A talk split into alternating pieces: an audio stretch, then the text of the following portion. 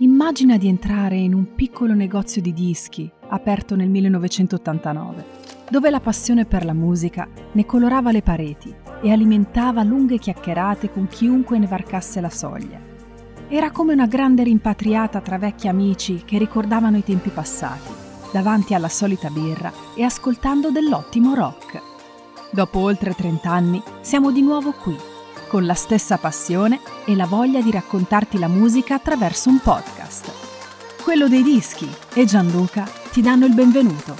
Questo è Doc Valerie. Rock on!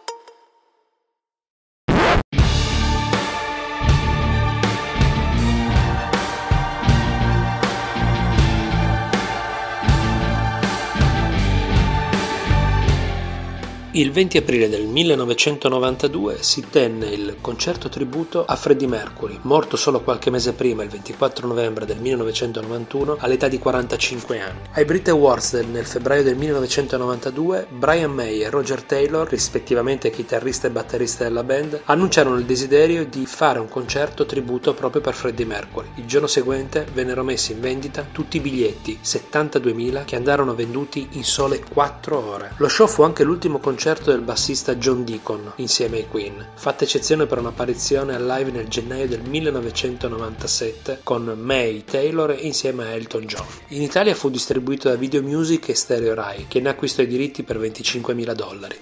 Al concerto presero parte tutte le band più famose e gli artisti più famosi del periodo, Metallica, Def Leppard, Bob Geldof, U2, Guns N' Roses, anche Elizabeth Taylor. Insieme ai Queen cantarono Zucchero, Robert Plant, Paul Young, Seal, Lisa Stanfield, David Bowie e Annie Lennox. David Bowie cantò ben tre canzoni insieme a loro. Elton John, Liza Minelli, ci furono anche tantissimi momenti curiosi, ad esempio all'inizio del brano Hammer to Fall Brian May rompe una corda sulla chitarra. Ciò si può capire proprio all'introduzione del brano con una piccola stonatura. Fu anche la prima volta in cui John Deacon si rivolse al suo pubblico presente al Wembley Stadium. Lo fece introducendo i Metallica con la frase First of all, the show must go on and now Metallica.